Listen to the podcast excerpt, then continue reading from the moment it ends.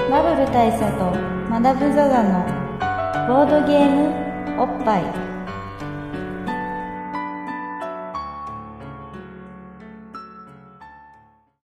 バブル大佐と、マダムザザのボードゲームおっぱい、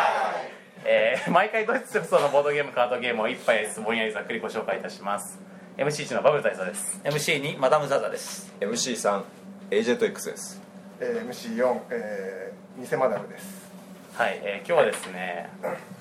普段とちょっと趣向を変えまして人を変えまして、まあ、一杯はやってるんですけど、はいええーまあ、僕らの聖地えー共同共同のですーねとはい、孤独な魂が集う場集所う場所共同ですよに、えーちょっとお邪魔してまして共同のですねタイ料理屋さんソンタナそうですタイヤソンタナですタイヤソンタナにて、えー公開収録というのをしております、でここまでですねすでにこう、まあ、収録なんていうかこう配信には載せられないような話っていうのをまあ、ちょろっとちょろっと1させて時いた間だいた程度んですけしどもましてでまああのーここから先はですね、えーまあ、ふた普段こうポッドキャスト聞いていただいている方も聞いていただけるようにそうですね、はい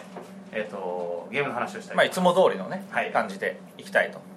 で、えっと今回はですねテーマを、えー皆さんからここにいらっしゃる皆さんから、えっと何の話しましょうかっていうのを、えっとまあ、事前にアンケートをちょっと募りまして取っております、はいでその中で人気が高かったなんとえー2票、なんと最多得票2票2票斎藤特票2票獲得した、えー人狼の話をしたいと思います、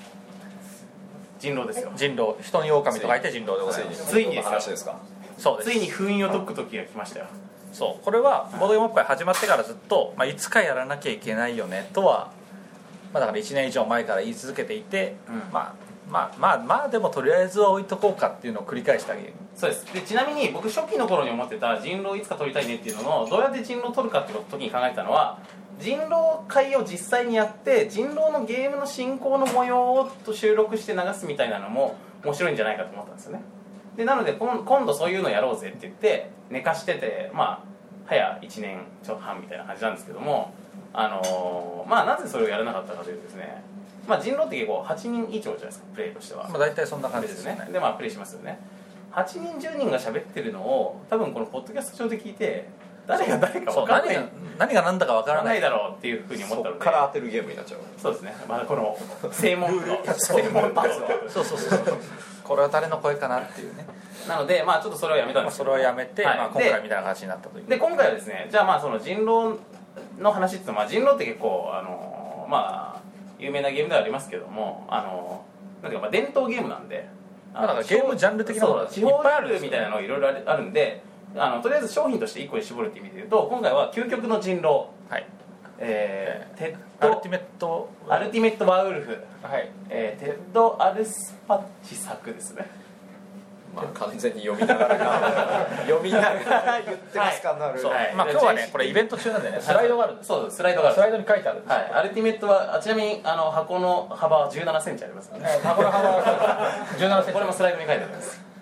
まあこういう豊富な資料をもとにですね今回は話をしたいと思います、話をしたいと思うんですけど、でこまあじゃあゲームの説明もとりあえずしていいですかはい、していいですか一応まあその前になんかあのすすんごい普通に MC さんエージェント X ですみたいに入りましたけど今回2人ゲストがいますよ、はいああそうかそうかあのまあ亀くんとかでおなじみの、はいお待ちなかじねみのねあのまあ基本的に下ネタ担当のそうそうあの場を収集人狼をどうしてやろうかなどう切り崩してやるか場がまとまらなくなることに抵抗のあるエージェント X さん俺とあとはえーっと大佐と1週間のハネムーン的なこうエッセン旅行に旅行したエッセンに、えー旅行した偽マダムことまあまあだからほぼ僕こと 偽マダムねマダムマダムとミスターマダムが一緒に出るっていうのもねいやだからこれはあれですよちょっとベタ的ドッペルゲンガー的なそとうこそうありそうますよねそうそうそういう話ですよねだからこうまあなんていうんですか人面相的 なねえそういう僕の膝から俺の俺のイメージだと FF4 で主人公が鏡に映って出てきたこうあはいはいあのスカルミリオーネ倒した後後ににパラディンになるなるための試練として出ためにはいたあの騎士の自分を倒すっていうような感じのそうそんな感じで今に迫るが出てきてるってことでこの豪華4人体制っていう,、そうです過去最多の MC でお送りしようかなとはいまあ、多分一人ぐらいはあんまり喋らなくなるんじゃないかな途中で全然ありますねで多分よく喋るのが大佐と X じゃないかなって気がしてるんですけどま自分ではない譲るあ僕は普段からあんま喋んないですからそういう意味ではねそうまあいいですねまあ、はいいいです踏まえましてじゃあ、はい究極の人狼ではい、すゲームの説明します、えー究極の人狼はですね究極のっていうか、まあ、人狼はですねそもそも、はいえーまず会話ゲームです、はいえーほぼ、えー会話しかしないタイプのゲームで、えー最初に一応カードを使うんですけども、えー皆さんにこう1枚ずつねプレイヤーにこうカードを配ってですねで、えーカードをペロッとめくって自分のだけ見ると、えーまあ、村人とか狼とか書いてある人狼とか書いてあるわけです人狼っていうのは、まあ、ワーウルフですよね狼男ですよねであの、まあ、要するにその田舎の村に紛れ込んだ狼男を、えー、あぶり出すという設定で、えープレイヤーの中で嘘ついてるやつは誰なのかっていうのを当てるゲームですねまあ、要はあの狼は人と外見は区別がつかないってことですようね、んでみんな紛れ込んでるからみんな誰が人狼だかわからないわからないたただだ中でただみんなのみんなこう聞き取り調査じゃないですけどみんなでガーって話してる中であいつなんか変な話してんなとかあいつ狼っぽいなって思ったらそいつを殺してしまえばいいそうです会話とか行動の矛盾をついてですねその中で嘘つきを探すっていう、まあ、ゲームなわけなんですけどもで、えー、とゲーム自体は昼夜昼夜という、えーターン進行をしていきます昼間は、えープレイヤー同士が、えーなんていうかまあ相談をしてまあ、フリートーク的そうフリートークをして、えー誰が狼男なのかっていうのをあぶり出すで一人を、えー投票によって、えーこいつが狼男なんじゃないかってやつを決めてそいつを処刑しますまあ、昼が昼のまあ日暮れ時みたいな感じそうでですすか夕暮れ日没時、前まあぐそうらだいねに昼のターンの終わりに誰か一人が、えー首をつられて死ぬはいだからでその人はゲームから外れますでこれは別になんかその物証とかなくてもみんなが疑わしいと思って最多得票になったらそいつが死ぬってことですよねもう何が何でも一人殺さなきゃいけないだっからリンチして殺してっていうことですてねいう物騒なようですねそうなようですねで夜になったら夜になったで今度は、えー、狼男のターンになります、えー昼間は狼村人の一人として話し合いに参加してた狼男が、えー夜だけ目を覚まして、えー誰か、まあ、その村人のうち一人を、まあ、ちなみに狼男は複複数大体いるんですけども、えー複数で、まあ、話し合いはできないのでこう目くばせとかで、えー意思疎通をして誰か一人を指さします、まあでつまり指さした人が死ぬ他の村人は寝てるっていうかこうなんていうんですか、ままあ、あそれが分かんないように目をつぶって顔をと伏せて、でまあその体をもぞもぞして、えーまあ、絹ずれも起きないようにしそうて で何もこう情報がない状態で村人はしているで例えば、えー、と司会者が「ちょ狼の人だけ目開けてください」って言ったら狼の人がガバッて起きて「はいじゃあ誰か殺してね」みたいな話ですよねそうですね、まあつ、つまり司会者がいるんですこのゲーム司会者が必要になってくるゲームなんですけどちなみに今これビールを置くとこういう缶とかいるんですカけンどトとしますね、まあいいそっちの方がいいんじゃまあないですか、そっちの方がいいでしょうかはいっていう感じのゲームですねで、えー、と昼夜昼夜って繰り返してって、えー昼に1人夜に1人人が死ぬのでだんだんこうプレイヤーが減っていきでゲームから死んだ人はゲームから外れて、えー一言も言葉を発してはいけないという、えー状態になりますなのでまあ傍観しかできないわけですねでその傍観者たちを、えーだんだん増やしていきプレイヤーが減っていきで最終的にオオカミが生き残るか、えー村人が生き残るかというゲームですねですねこなるほれどはこれが人狼ですまずははいでよくある勘違いが途中で死んじゃったら負けみたいに思って必死で生きようとする人がいるけれども、う別にそういうわけじゃなくて、だからチーム戦なんですチよ、ーム戦村人チームか狼チームなんで死んじゃった村人も狼が最終的に全滅すれば勝ちってことですよね、だから有意義な死はあるわけですねなるほど記憶に残る死がだからつまりここは俺に任せろみたいな違うですよここはここは俺を殺してくれとああそういうまあ、自己犠牲的なね、自己犠牲的な死もあるわチームを勝たせるためのことですねなるほどねっていう感じのゲームですはいでまあこの中に、えーそのゲームに深みを持たせるために、まあ、そのそのまんまなんていうかやるとやると完全に当てずっぽうになってしまうそうですね勘勘でやるゲームとにこなっろちゃがうあるんですねので、えー例えば占い師とかですね、えー、といろんな職業を入れていきますで占い師っていうのは、えー毎晩狼が行動するのとは別に、えーその対し誰か一人を指さしてですねでその人が、えー村人なのか人狼なのか正体を知ることができるっていう職業ですねでそういう職業の人が、まあ、占い師以外にもいろいろ入っていくことによって、えー情報を持ってる人持ってない人あと変なその特殊な行動をせざるを得ない人みたいなのが出てきてみんなの行動に差ができてきてそれをもとに推理していくっていう感じになるんですよで例えば占い師も夜に正解をまあ1個知ることがで毎晩知ることになるわけだこの人は、えーマダムは狼なのかどうなのかみたいなのを知ることになるんですけどもマダムは狼ですっていうことになったとしても、えーそれを昼間にそのまんまマダムは狼でしたよって言ってしまっても、まあ、そもそも他の人たちにそのこと信頼してもらえるかどうかわからないしそうなんですよねこのそ人じゃあこの人本当に占い師なんですかね、狼をその人狼側が嘘ついてるかもしれないしで逆にその、えーまあそのそれをことを信じてもらえたとしても人狼側にあこいつ占い師なんだってことがバレてしまってですねそうするとそのその場に殺されるわけなんですね、そうですねまあ普通はそうだうん、だからまあその辺をこう正体を明かさずにやんわりと技能を誘導していくみたいなテクニックが必要になったりもしくはその村人を夜狼から殺されるのを守ることのできる職業、まあ、ボディーガードって言われる職業とかがあったりしますけどそういう職業の人に助けを仰いだり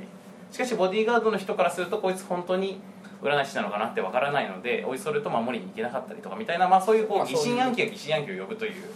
嘘つきゲームですねでかつその特殊能力を持った人たちがお互いの特殊能力を生かしたり生かせなかったうり、ん生かすかどうか迷ったりみたいな感じでこう工作するっていうゲームですねっていうのがまあ人狼ですけども、はいでさらに今回この題材にしてるこの究極の人狼っていうのこれははね究極なんですよ究極なんですどう究極かっていうと、えー人狼ゲームってまあ数限りなくバリエーションがあるんですけどもその中でまあやたらとたくさん職業が入ってるっていうのがこの究極の人狼ですねちなみに何種類入ってるのかっていうと40種類ぐらい入ってるんだっけ44 44種類の職業が入ってますでさらに日本語版が出てるんですけど日本語版は日本語版オンリーの映画の有名モンスター7枚入りっていうのが入っててこれがまたねすごくねあのまあ雑雑なっていうかねそうですね雑なあのかなりねかなりなんていうかこう思いつき感のある職業が7枚入ってるのでこれまた映画の有名モンスターゾンミイラ男とかねビゾンビやフランケンシュはタイいンちなみにあとねブローブっていうのが入ってますまあもうひほ見てわかんじゃんっていう話になるそうじゃないですちなちなみにちなみにブロブになると見てわかるんですよあ見てわかるブロブののブロブの能力は毎ターン隣の人を取り込んでブロブにしていくみたいな なんか謎の能力なんでまあそれ俺使ったことないんでよくわかんないですけどあのもろバレするタイプの多分能力だと思いますねでまあそんな感じでそのとにかく職業がですねあのたくさん入ってるでそれによって、えーまあ、バランスのいいゲームをやろうと思えば組み合わせによってあのすごくなんつうかこうあのトークにねあの戦略性のあるゲームにすることもできるしあのちょっとネタっぽい職業をガンガン入れていけばバカなゲームにもできるっていう感じのゲームですねでそうさらに、えーとまあ、そもそもカードの総枚数が多いのでこれを全部最大限駆使すると60何人でプレイできる、 68人まで来るはい、やりたいですよねやりたいですねやりたいですねまあこれまあそのね世界中で販売されてるわけなんですけども世界で何一体何組これをやったことがある人がいるのかって いうだって68人っつったらちっちゃい村だったら全員行けますからねいやそうだよ、ね、実際はねまあほん本当にそう俺も村全員でやる過疎地だったら全員家でや族るだだったらうちの村に狼が出たぞっつってえらいことになるわけじゃないですかからそうそういうなんか村を借り切って全員でやるみたいなでなんかね話よねでそのちゃ辺んと書いてあるからねそう5かちゃらんと68 68こんな表記のボードゲーム見たことないだからそう三丁目の亀さんとかが「私は占い師でね」みたいな話すり出した可能性があるわけじゃないですか、でなんかゆうべあのうちそうにお前んと誰かがいたお前んとこのせがれが狼だみたいな話になるわけでしょそれはねやっぱやっていみたやいやってみたいこれだってみんなで集まってわーってじゃあこれやろうぜってなった時69人集まっちゃって急にいや69ー人目になっちゃったなっちゃった時の悲しさとは言ったらごなめいんよなねっつっいやてでもねこのゲーム68人用なんだ伸びた伸 びしまったたでもね69だったらまだ一人司会者でいいんですけどね70まで行く会社も大変だよしかも村でやられるわけねそうそうそう 実際夜ノックとかしに行くわけでしょ殺しに行くそううそうそうからもう熱中してどこだって会社もずっと夜見張ってないといけないだからサイレンですよだからよよそのターン映る時だブーッつってだからね年頃の娘さんのところにじゃあちょっと狼がね次はどこそこの美智子ちゃんを殺しに行くっつってコンコンっつったらおじが出てくるわけでし ょあ「誰だお前は」っつって「娘に合わせん」っつって「いやそういう話じゃないんだゲームなんだよ」っつって「ならん」っつっていや違うわしはボディーガードだかっこいいあの娘は俺が守られたわつってそうそう親父に守られたわっつってそう次の日の朝こうねあの村長の屋敷に集まって広場とかにねで「今宵は誰も殺されませんでした」じゃあみんな仕事行ってくださいみたいなっていう感じのっていう感じそうっていうののがそう究極のそうい人狼うそそうういいううこねとすらできるというリアル村プレイができるのが究極の人狼ですとうんこれはおすすめでねやっぱりでもこのこのゲームの何がいいっていうのはやっぱり職業まのあ有職造業有造感じゃないですかそうだからやっぱりみんなにそのお気に入りの職業っていうのが出てきます多分多分これねこのテッドさんね作った人もうんうん半分ぐらいでいいなと思ったはずなんですよ、そうただ究極にするためにちょっと2倍ぐらい に水増ししとこうかなっていう匂いが見えるぐらいの間違いないダメ職業とかバカ職業が結構網羅されてるっていうのがこの作品のいいとこ多分ねだからテッドさんがこのゲーム作ってる時に、まあ、最初にまあまず普通にこのこういう職業あったらいいよねっていうのを考えて入るりとま思すうんですけよねどちなみに僕も考えたことあるんですいろいろ、まあ、僕常に割と人狼のオリジナル職業って考えてる方なんでこの間のドロッセルマイヤ ーオリジイベントでもオリジナル職業早起きっていうのを導入しましたけどもまたまた機能しなかったので あのまあみんな考えますよねみんな考えますよね俺僕の考えた超人みたいな感じで人狼職業っていうのはねまあ本当コロコロコミックで募集するぐらいの感じですよでみんな考えてると思うんですけど、まあ、そういうのね多分テッドさんは毎日1個考えたでしょ自分に対するあのこうちゃんとねノルマノルマとしてねでまだ究極じゃないまだ究極じゃないっつってやってた結果がこの48四つなるほ44 44種類どの職業ですよ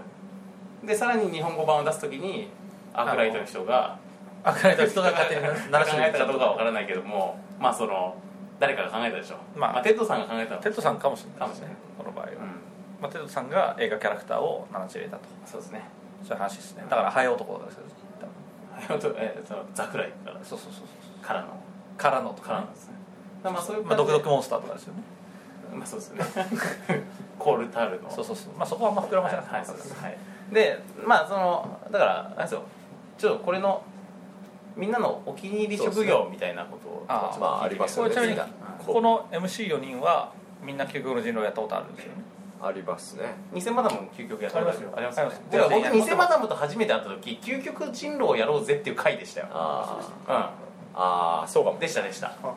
なるほど2000し万かも円の X 間違えっぷりがまたね X 主催のですよね そうですそうですあー X 主主催 の X 主催会 を今統合しようとして る X がまずまずは、ね、まずは究極人狼会を行うまずはまずはこの取り込まれをってまあともかくとしてですよあのじゃあじゃあちょっ究と極の好人きな狼職で業を好きな職業ってことです かえ同時に言ってみますあせーの行できましょう同同時時せーので言ってみますじゃあじゃあちょっと考えてください決め決めましたあ決めました決めました決めましたはいはい決めてるえ一二の三で言いますはい一二の三スパルダイあーやっぱそうだねえ何何何見習い占い師あまあここスペルキャスターですよスねペルキャスタここーは今やっぱスペルじゃあ一個一個説明していきましょうまず大佐のタフガイタフがこれはねすごくいい職業僕もね、まああの僅差ですよそうですねタフ僅が差でタフガイかなっていう気もするんですけどそうダフガイのいいいいところはですねまずですねまあ、まあ、とりあえずとりあえずダフガイという職業はどういう職業かっていうと、えー普通人狼っていうのは夜にまああのー村人を襲うわけですよねで朝になると司会者が「えー、ゆうべはこの人が死にました」って言うんですよでなんだけどダフガイは夜襲われてもとりあえず死なないんですそうタフだからそうタフだか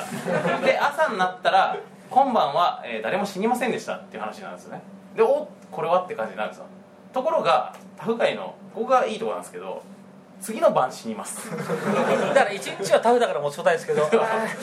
いやちょっとやっぱやっぱ痛いは痛いしこれいやでもてか多分全然全然痛くない全然切りたくないわ 昼間生活してる間は気づかないでしょタフすぎてあタフすぎてだからだからここから内臓とかがゾローンってこう出てる出てるんだけど普通に仕事とかしてて「うーんとやべえ納期間に合わねえ」ってやってて食われたことも分かんないそからうタフが自身タがフすぎてもしかして今晩俺食われたのかなみたいなあのねそうこのこれはゲーム的に重要なところですけど、そうタフガイはタフすぎて食われたことに気づいてないんですそうそうなんですよダフガイにはあのこ襲いに来たけどあなたは死にませんでしたよって告知が出るわけじゃないんですそうだからももしかするとボディーガードが守るのに成功して死ななかったのかもしれないしなんか別の職業による別の理由かもしれないっ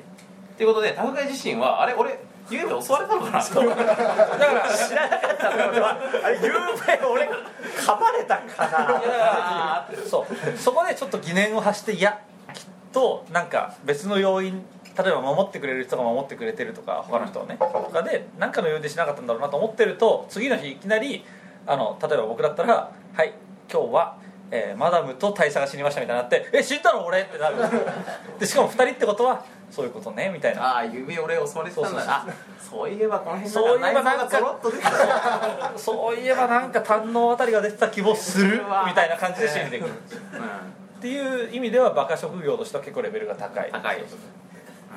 しかも何の効果もないっていうそうそうでさっき言おうとしたんですけどこのゲームのこの職業の好きなところはそんなに大して有利にならないと思いますねそのタフガイそんなにそんなに有利にならないですただやっぱりゲームの終盤とかに生き残ってると本当にそのいなんていうか1ターン差がねあの勝ち負けを分けるっていうこともあるんでそういう時には活躍しますそうっていうなんかこのささやかなところがね僕は好きですいいいいかもしれないは好きですね気軽に足せるもんそう、うんあの足すことによって村人の代わりにそうあのこのゲームはやっぱり司会者が、まあ、最初にこう職業の配分を決めるんですけどもその時にまあ僕も何回かこういろいろ人狼会を主催してるので思うのはですね要するに人狼に有利になりすぎてもいけないし村人に有利になりすぎてもいけないしでもいろいろ変な職業入れたいしって思うんですよその時にこれ足しても大してどっちも有利にならないから大丈夫っていうっていう職業はすごく心強いですねそういう意味ではタフガイはすごくいいですねいいっすそうちなみにこのゲームはあの「究極の人狼は」あのカードの中になんかプラスいくつとかマイナスいくつみたいな数字が書いてあるんですよ、うんでそれはあのどっちに対して有利になるかっていうのをあの便宜的に数値化してあるものでそれをあの、まあ、もちろん完全にその数値通りってわけじゃないですけどそれをある程度参考にするとなんかガンガン職業を入れてもそのプラスマイナスを足して同じになれば大体同じぐらいっていうのができるっていう意味ではバランス調整がうまくできてるゲームではあるらしい実際どうなのかはやってみてもまああんまりそうだったような気参も考すにしるしたことないよねそうないそうでもないような気もすでるし多分タフガイは本当にプラスもマイナスもないみたいななそうそういたいたい多分プラス1ぐらいしかない村人側にっていう感じなんですけどで、まあ、一方、えー、と僕とマダムと、えーエージェント X が選んだスペルキャスターっていうのは、まあ、これは、えー、とこの中に入ってる中でも結構トップクラスの場が職 業であのこれは、えー、とスペルキャスター、まあ、スペルをキャストする、まあ、魔法使いみたいな感じなんですよ強そうですねそうれだスけペルキャスターって聞くとなんかすごい能力ありそうな感じするよね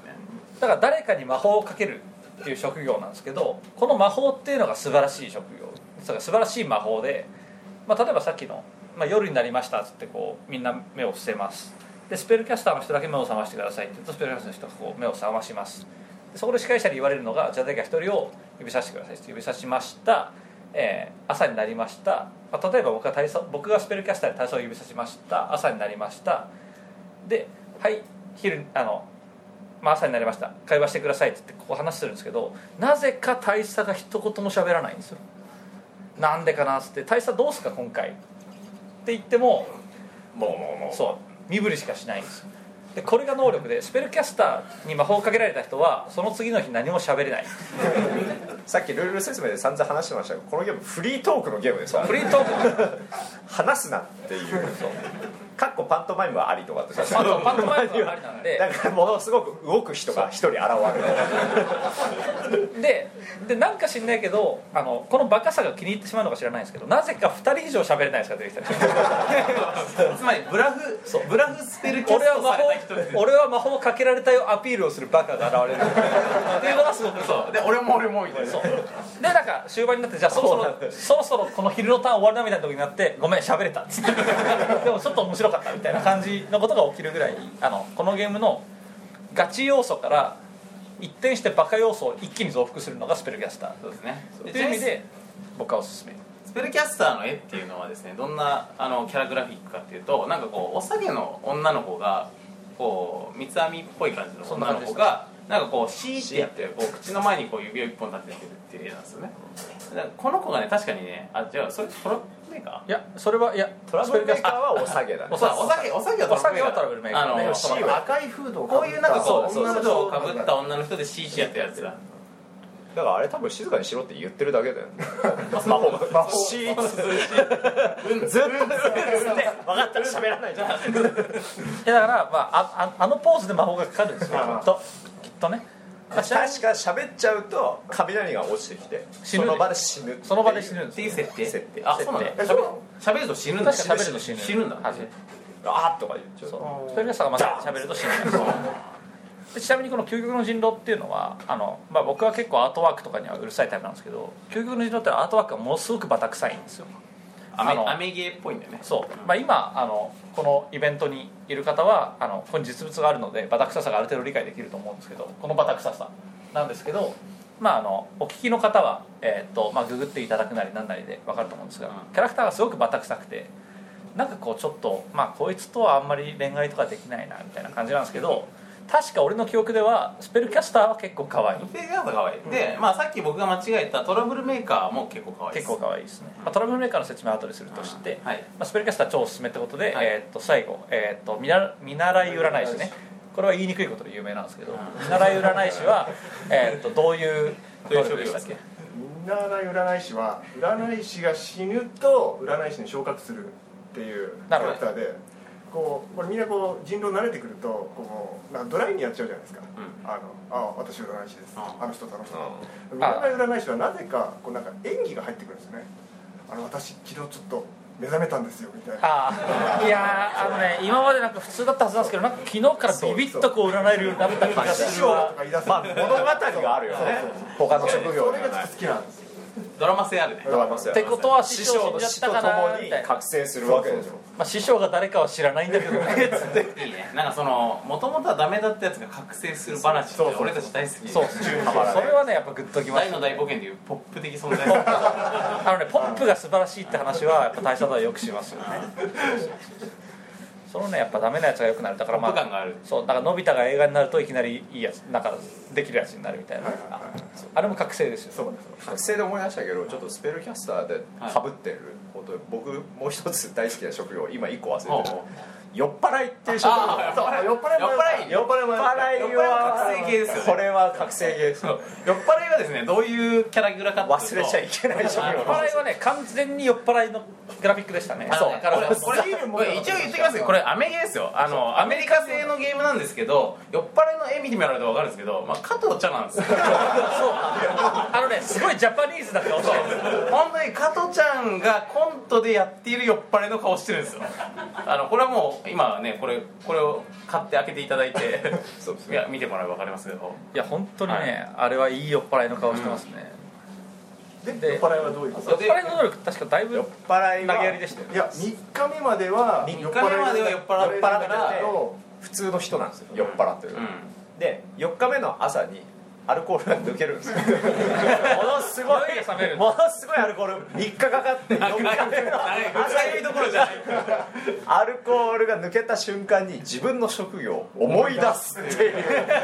だから始まった時点で自分のチームすら分かんないですよそうあのねその職業を思い出す時の選択肢がまあいくつかあるんですけど占い師だったりとかはいろいろするんですけどその中に狂人だったりもするんですで狂人っていうのは何かっていうというのとはえーと村人の能力なんだけど人狼チームにいるという人ですね何も能力がないけど人狼が勝つと自分も勝ちになるという、まだからあ、嘘だ厄けつく介な村人村人をねまあだからそういうのもあるんですけどそそうういういうのが分からずにとりあえず酔っ払い渡された人は3日目の夜になった時に「はい酔っ払い目を覚ましなさいあなたの酔いは覚めました覚めまあなたは実はこれです」っていうのが分かああそうああかそうだそうあだそうだそそううだだったそうだった頑張れ頑張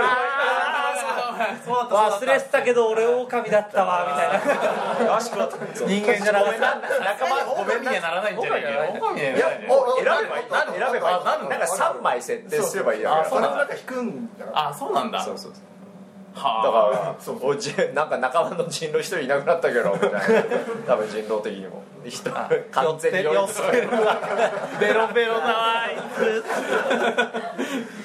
あれいいねあれはいいあれはいいね酔っ払いあれ思はいいいで酔っ払いに自分がなるとどういうプレイになるかっていうとさっき言った通り死ぬことは別に負けじゃないのにも自分の職業を知りながら必死で生きよう とするもうベロンベロンでもうよく分かんないけどとにかくまだ俺のことを生かしておかないっていう選択になってるそうそうそう下手すりゃ俺は酔っ払いって言うから結構はっきりとごめん本当申し訳ないけど俺は今自分だね俺俺は正直酔ってるからなんだかわかんないけど多分みんなの役に立つと思うからそう俺が占い師だったらみんな困るでしょつってだから飲み会の時とかに「あ俺酔ってない酔ってない」っていう人ってまあ結構酔ってるんですけど、まあ、さらに俺酔ってるっていう人はもう一段上にいる上のレイヤーにいますよっていうねそういうねバカ職業も入る酔っ払いを楽しめるうんあとはま二あ度楽しめるねワンゲームそうねまあさっき言ったトラブルメーカーなんかも、えートラブルメーカートラブルメーカーはすごくバカであのまあすごくトラブルメイキングしそうななんか赤毛でそばかすみたいな感じのおてんばそうな女の子が書かれてるんですけどこの子はね本当にちょっと頭が弱くてですねいやー私今日トラブル起こしちゃう わ私今日トラブル起こしちゃうなーでこうなんかちょっとビバリーヒルズ的なことしちゃうなーっていうとその夜は2人死ぬんですよ昼昼昼昼昼投票そうその昼の投票であの2番目に投票された人まで死ぬっていうねっていう何をしてる のトラブルメーカーは具体的には何をするかやっぱりビッチ的な話ブラじゃないですビかバヒル的なものなのビバヒル的なもんじゃないですなんかあのあのさ面倒くさいから2人吊るせみたいなことになるわけだよね村としてはそのいやどうでもあの風景から言うと絶対なんかそういうこうあの男絡みですよ男絡み男絡 みまあそれはそうだだねってまあわかんないけど当時ちょうどその人狼究極人狼会をやった頃になんかあの子に似てる子いたじゃないですかいたじゃないですかトラブルメーカーがトラブルメーカーいたじゃないあの子に似てますよねそうあトラブルメーカーっすたよねいやまあこれは本当に内輪の話にはなっちゃいますけどちょうどねトラブルメーカーがいましたいましたいましトラブルメーカーい ましたっけ特定個人へのトラブルメーカーでしょそたあれいやあの時はね多分トラブルメーカーいないっすわえそうもうちょいやったっけあのねそうどうどうでもいいよどうでもいいどうでもいいまあだからその話はやめましょうだから男絡みですよ男絡み男絡みで男絡み多分僕の想像だとあの要するにそのまあ投票して一人死ぬってのはあれみんなでこう縛り縛り首にしているっていう設定じゃないですかそうそうそうだからその縛り首が2人でにするときにその村人たちの間になんかこう全員ね要はそのその一日の間に村人たちが全員はそういうこう稼働が課されてっていうか、まあ、兄弟的な感じになあってー状態的な感じになってででちょっとあの人あの人ちょっと動画なこんれか知やらないなんかややなんだけどみたいなまああ あるじゃないですかーで周りの兄弟そ の兄弟たちが「あいつがお前ふざけんだ」っつってそうは俺じゃあ俺俺が許さないわっつっていはいははいいはいそういうトラブルメイキングが残本っ当に好きなのはあなただけだからねそうそうそうそう一人一人に一人一人に言って言われなかった一バ人カお前そういうがの俺に言えよ先にっつっ て何とかすじるよゃあじゃあ今日投票しとくかっ投票てしとくよ2人目が死ぬっていうのはあるかもしれないですね、あとはまあもっと害のないね男絡みじゃないトラブルメイキングとしてはこう例えば投票された人たちが、まあ、とりあえず準備的準備的にね、う準備的にみんな首ん玉かけとこう かあるあるあるあるリハーサルあるいやであの大本当にこれで死ねるのかなっつってそうそうそうででちゃんと台開くかなみたいなで1位になったやつの台をガンってやるとバーンって死ぬみたいな感 じであやっとこうかなって言ったらトラブルメーカーが「あーいやー」つってバーンそうそうであっつってゴロッつって転んでバーンっつって2人目がバーン足を足を引っ掛けちゃってそうそう足を引っ掛けちゃって2人目が死ぬ バーンっつって死ぬみたいなことはあるかもしれないですよねなるほどそうねいうそういうトラブルメーカーそれ自分も知る時あるんだよそれであトラブルメーカーしてる時はあるだかあるあーっらて自そう分そうそう自分のやつだからまあ首かけといてなんかまあまあ縄受けるマジみたいなこと言ってたらスレッて滑ってカーンバーンババーンってバーンホントおっちょこちょいだなお前はーンって横ちょいだな死んだけどっていう死に方をするかもしれないのがトラブルメーカーってこれもまたねあのバカレベルはだいぶ高い職業としてまあ押しておきたそうですおきますね誰が得なのかよくわかんないからねあれはそうあれはねあれも本当にどそんなにどっちも得しない感じですよねいやでもだから投票が間違ってなければ例えばワンツーフィニッシュでまあそうそう人狼を一旦に殺したりもできるから一応有利に働く可能性もあるということにはなってるんですよ、そうですねあと結構真面目な職業だけど、うんバカ度高くなりがちだと思うのが狩人ね彼はねあーはい自分が殺された瞬間にあ誰かをもうあの誰かを道連れにするって殺決さめれてたお衝い撃てで発砲したことそがうそうそう銃を常にこう構えといてあいつに構えといても噛まれても公衆刑にあっても一緒にバーンバーン返り討ちにする返り討ちにするっていうこれがまずうまく決まったことがないないないこれ大も体ワンツーフ占いィ師ニッシ一ュ緒にではいゲームが終わりましたっていうことになりがちですチームにとって有利なやつをパンしちゃうみたいなことはあるかもしれないタランティーノの映画みたいなそうそうパンパンパンって連載して「はいゲーム終了」ってはい全員死にましたファーゴみたいな感じ確かに向こうの映画ってこう一人が死ぬとあの機関銃をじゃないあはいはい機関銃をバラララってやりながら死ぬあとそうそうはいはいはいああいう感じになりがちっすねハリウッドもだから言いがちだよ俺を殺したら本当にお前撃つからなっていうずっと脅しをしながら昼間じりじりと生きていくっていう確かにあとキューピッドとか好きですけどあキューピッドいいねキューピットいいキューピッドはキューピッドもかなりバカであの、まあ、よ夜のうちに「はいキューピッドの目覚ましてください」っつって恋人にしたい2人を選んでください、まあ、例えばじゃあ大佐と偽マダムだなと思ったらこう2人を呼び指すと「あのはいじゃあこの2人は恋人になれました」っつって恋人の2人はお互い「あお前が恋人か」ってのを確認するんですけど、まあ、これはどういう効果があるかっていうと、まあ、あんまりいい効果なくて1人が死ぬともう1人が後追いで自殺する恋人の片方が死ぬともう一人が世をはからんでそう死んでしまうってことねあなたのつまり連鎖友達ってね連鎖で死んでしまう連鎖で死ぬっていうここれれははね本当にバカでこれ全く村人のプラスにならないんだよねいやでもねそうなんですけど、まあ、例えば狼と狼が恋人になるみたいなこう確率はすごく低いんですけどそういうことがあったら一網打尽できるかもしれない一人狼を殺したらもう一人の狼を殺せるかもしれないさっきの狩人と組み合わせるともう4人ぐらい俺が噛まれた瞬間に恋人の片割れ打って恋人の後追い自殺するみたいでなさっきのトラブルメーカーと組み合わせるとじゃあ今晩は4人してきましたっていうこともあるんですよねピタゴラ掃除ですよちょっとしたあと僕が知ってるキューピットはまあ究極の人狼のキューピットはそうなのかちょっとよく僕は覚えてないんですけど狼と村人が恋人同士になった時に特殊ルールがあるっていうのを僕は知ってるんですけど狼と村人が、えー、と恋人同士になると、まあ、いわゆる身分違いの恋っていうか非恋みたいな感じになるじゃないですか種族違いの恋になるんで、でもやっぱり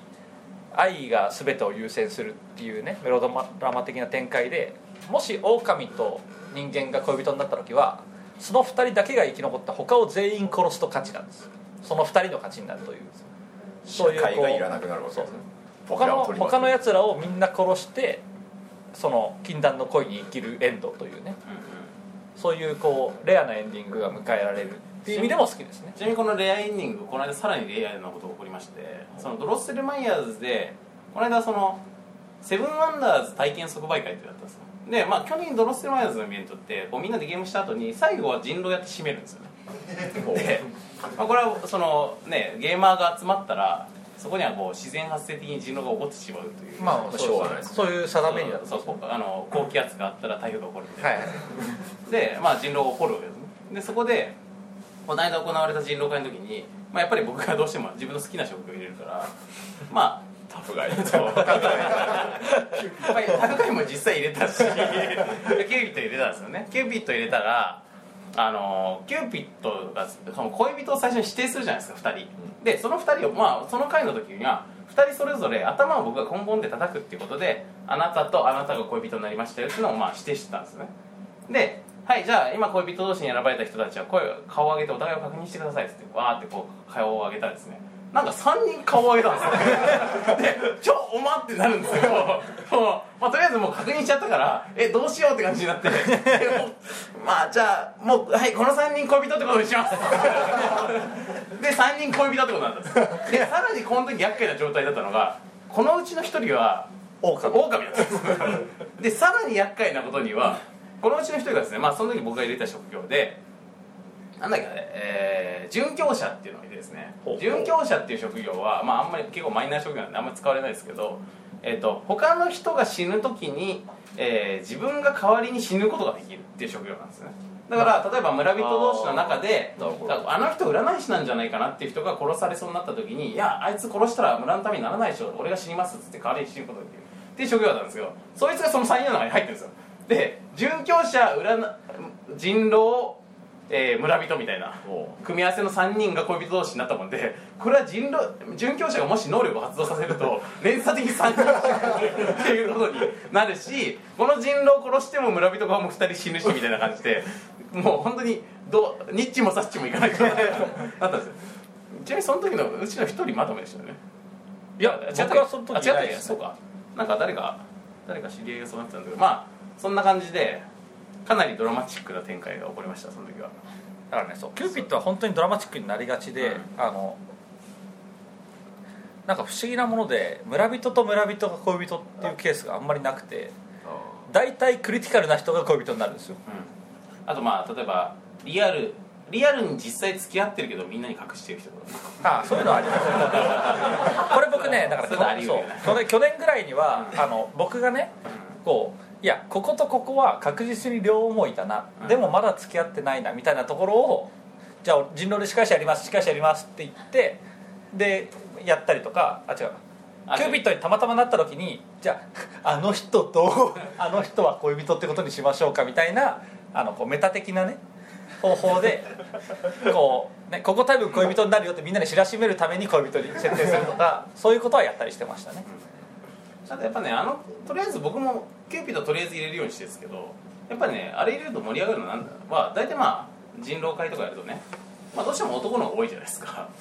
大体は、でその時にやっぱりその普通にその恋人を指定すると、まあ、男男になるわけですよでそのオスオス感っていうのがなんかとりあえず盛り上がるんですよフリートークの幅も広がるよねだって昼にあいつとあいつは恋人の気 がするマダムと大佐を指さしだかだからら全然全然まだやってないですよないっすよないないないないそんなわけないじゃんそんなわけないじゃないですかやめてくださいよホモじゃないんですからみたいなどっちかっつうと嫌いなタイプっすよね勘弁してほし昔いのトレンディードラマみたいな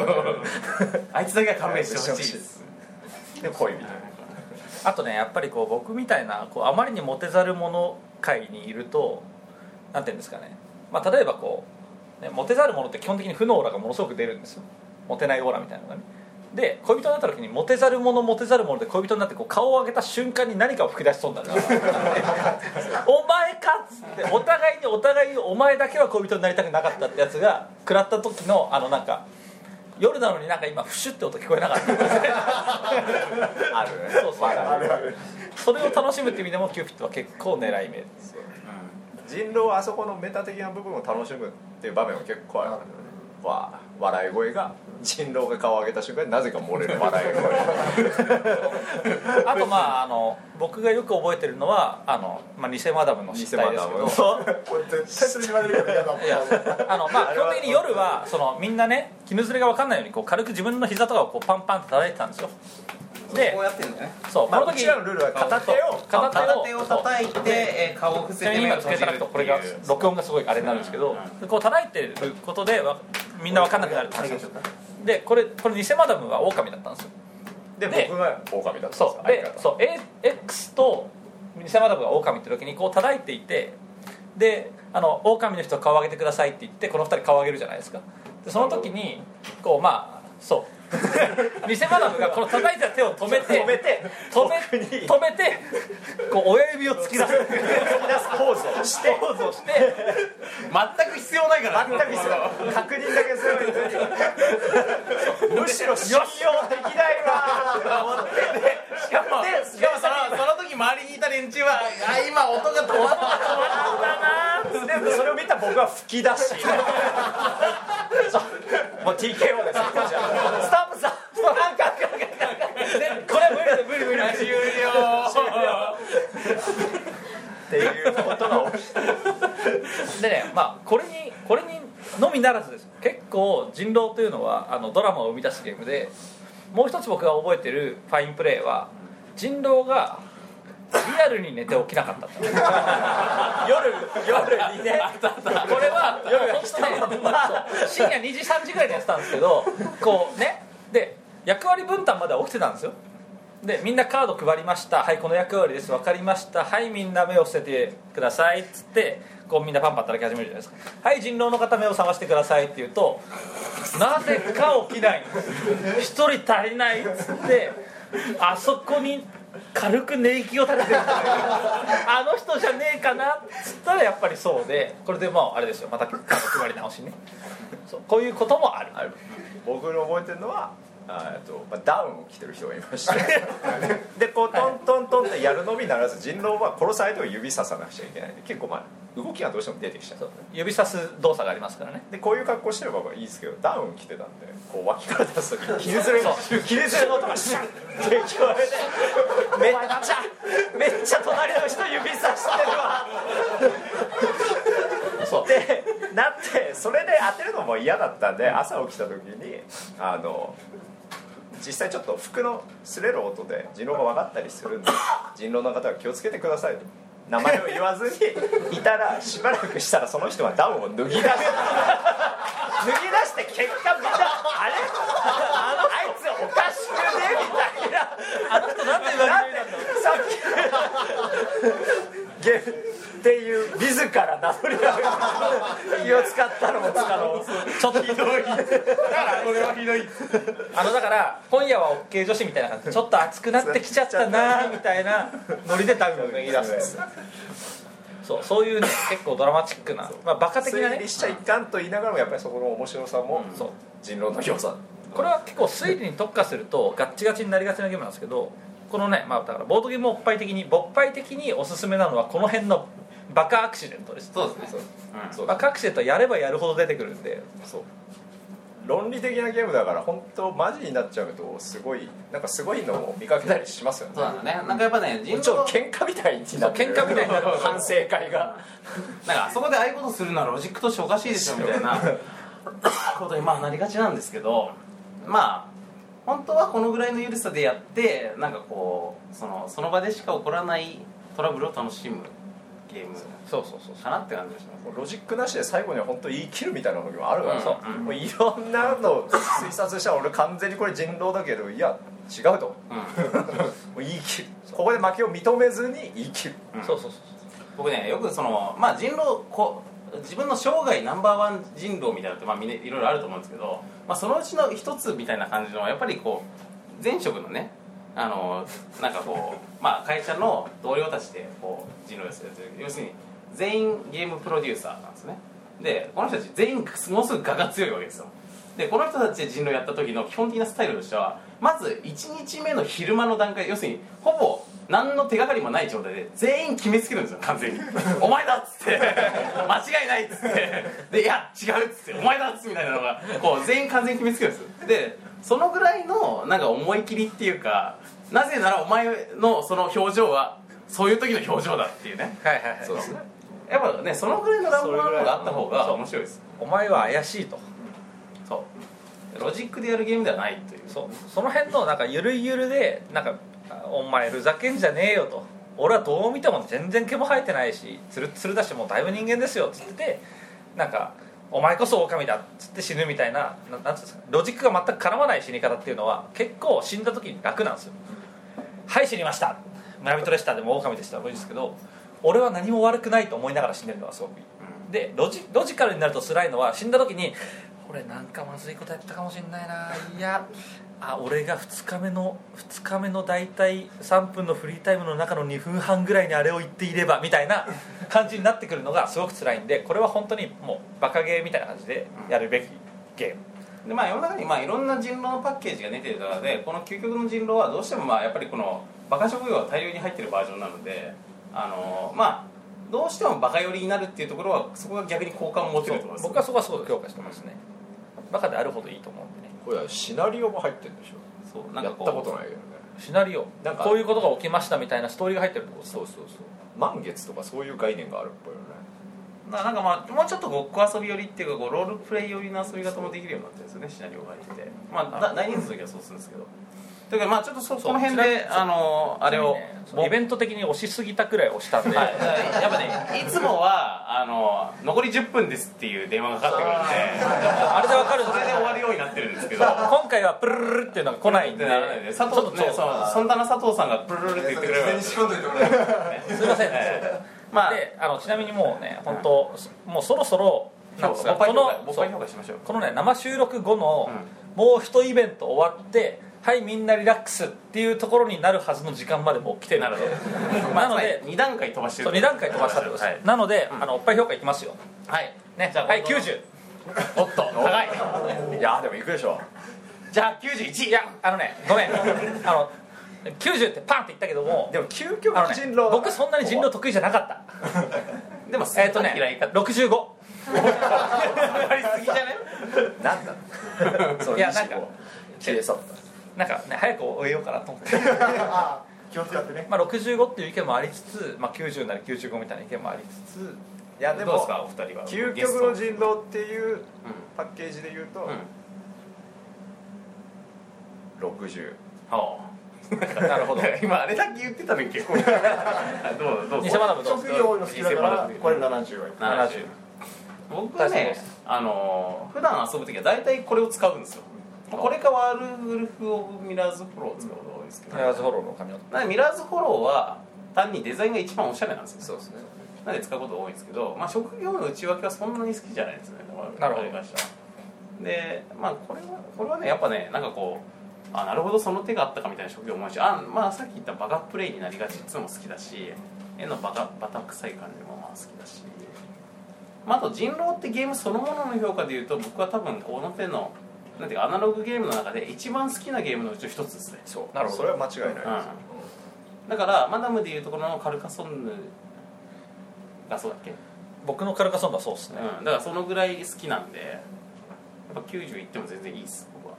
なるほどじゃあ間を取 ってえーと70からねいやこれはでやもっぱ間よりも90っていう人狼のシステムにうブラザーがあったこう面白バカゲーってうんいうそうですパねッケージなんですようん多分だからまあもしかすると人狼っていうゲームそのもののことの懐で言うと、まあ、90ぐらいあってそそこにバカゲーとしてこのゲームがダーンって乗っかってきて89みたい下ながるんだまあいやそうよそれは人によりけどいやそれはだってこう可能性っていうだって僕なんかは普通の人類よりもこれになったことでちょっと評価が上がるタイプですもんなるほどなるほじゃあちょっと人狼そのものは僕結構好きすぎて評数字で評価しづらいぐらいだからこのパッケージぐらい好きですけど究極の人狼、究極の人狼アルティメットワーウルフはいくつか89いっていいですよこれ僕はじゃあまあね縁起縁起がいい方がねいいっていうかこう高い高い分には困らないから、僕らの意見はとりあえずね棄却してやっぱりゲームって89をゲームっていうのは一番それが好きな人を評価した方がいいですそうそうそうそうそうそう言えてる言えてるそうそうどだ今と思までうのわ点数の付け方結構否定になるじ ゃないだいぶ間を取ってんでそうねあったよねそう今日の今日はねだから僕らの意見もちょっと入れてで87かななるほどやっぱ下がるわじゃあまあやっぱさ8888 88 88おめでとう88で、はいねじゃあ末広がりでいきます、はいじゃあ88おっぱいということになりました記憶の人狼88おっぱいはいでまあ普段は告知に入るんですけど、はい本当私事恐縮なんですがなぜイベント押し押しはいおなのであの告知は1分で済ませましょうはいね、ツイッターツイッターアカウントがありますボードゲームアンダースコアおっぱいというところでコメントを受け付けておりますあとブログがあります http えーコロンスラッシュスラッシュ www.boppai.com ぼっぱい .com の方でコメントを受け付けておりますあと慣れたね iTunes ストアで、えーボードゲームおっぱいすごいえーまたまた、まあ、なんか適当にボードゲームおっぱい的なもので検索す ると僕らのが出ます、えーそちらでレビューなり星いくつなりをつけていただけると幸いですはい大佐、はい、長野ブロードウェイ4階でブロードス、えー、ドロッセルマイヤーズという言い慣れてないっすねボードゲームのお店をねやっておりますので、えー、水木定休ですあの遊びに来てくださいはい、はい告知終了、えーあこの二人もなんか言っていいですあかあいいっすかはいえーエージェント X は告知ありますかえー、とエージェント X はですねゲームを作ってます、はいえー、とソーシャルゲームモバゲーのソーシャルゲームでチャリソーシャルというゲームを今僕は開発運用してますので、大人気タイトル「さチャリソー」の大人気ソーシャル版そうですねチャリが走ると書いてチャリそうですね、えー、と i- iPhone アプリ版のチャリソーは最近なんだモバイルコンテンツ賞みたいなのもいただきましてまあ、普通に売れたんですよねそうですねというののソーシャルゲーム版を作っております皆さんよろしくお願いしますはい、よろしくお願いします、はいじゃあ偽マダムの方はですねはいえー、とさっきあそうか収録では言ってないんですけどニャンパニというゲームはもしも買いたい人がいたらゲームマーケットに持っていくかもしれないの で、まだ在庫ありません、まだ在庫ありますんで、はいはいどうにか見つけ出して、えー、声かけて今回ビジュアルとかわかんないですよまあドロッセルマイヤーズドロッセルマイヤーズドロッセルマイヤーズが一応ゲームマーケットに出る予定なんでそこで言っていただければ、はいどうにかあのどうにか伝どうにか達伝達できると思います、あとはまああのオインクゲームズさんあそうですねでもあの声かけたら「ああそこにあるよ」って言ってくれるかもしれないです RPG みたいなそうそう 北北サのマルトリア状態は北のなんとか村へ行けばいいみたいなことを言ってくれるかもしれないよと、はいよろしくお願いまあ、しそういう感じでございます、はいというわけで4人の告知が終そわっうですたとこねろでどうですか皆さんなんか言いたいことあります か告知とかある人いましたいいですか大丈夫ですじゃあはいじゃあ共同、はい共同共同のにお越しの際は、は、えータイ料理屋さん、ソえーンタナソンタナにはい、共同の、えー南口から、えーなんかそれっぽいそれっぽい道を5分ぐらい歩くと,、えーっとそれっぽい店が右側はい、み右手に、えー、ソンタラという二階です看板二が階ありますので、ビル二階はいえータイ料理が美味しいかつおしゃれかつボードゲームを売ってる、はいてかむしろ最初に僕ここ初めて来る前はボードゲームを売ってるらしいよっていうところでかなりなんていうかそのまあ下手する と色物的なイメージを持ってたんですけど失礼ですね本当に本当にあのちゃんと美味しいタイ料理屋さんそうあのね私おしゃれですおよしゃれそうおしゃれ実なは雰囲気がいいもう完全正統派タイ料理屋さんで、あのただよく見るとメガドラのゲームが置いてあそっうたメりガとドかラのゲームが置いてあったりファミカセが置いてあったりたりゲームが置いてあったりとかして、あとまああのそのオーナーのタイ趣味がねタイポップのヒットなんとかみたいなものを置いてありますけれども、基本的には、えー、とこう正統派タイ料理屋さん、えー店内がおしゃれでそしてこの間、えー、と僕と大佐で来てご飯を食べてきた食べたんですけども、えーこれが極めて美味しいということで、うん超おすすめでございます、はいなので京都にお越しの際は、えータイ料理屋、えー、ソンタナさんの方もごひいきにしていただければと思いますということでですね、はいえー今回思いのほか長くなってしまいましたけれども、はいえー今回は究極の歴代最長かもね可能性はありますね、はいまだまだ1時間超えもありましたからね、はいえーまあえー今回「究極の人狼」えーと、88、おっぱいとはいうことになりまい、したかなりの高評価でございますはいということで、まあ、皆様お買い求めいただければみたいな感じですねということで、えー僕らはイベントに戻りましょうかはい、はい、じゃあ、えー、とポッドキャストをお聞きの皆さんはえーさようなら、はい、さようならあらあー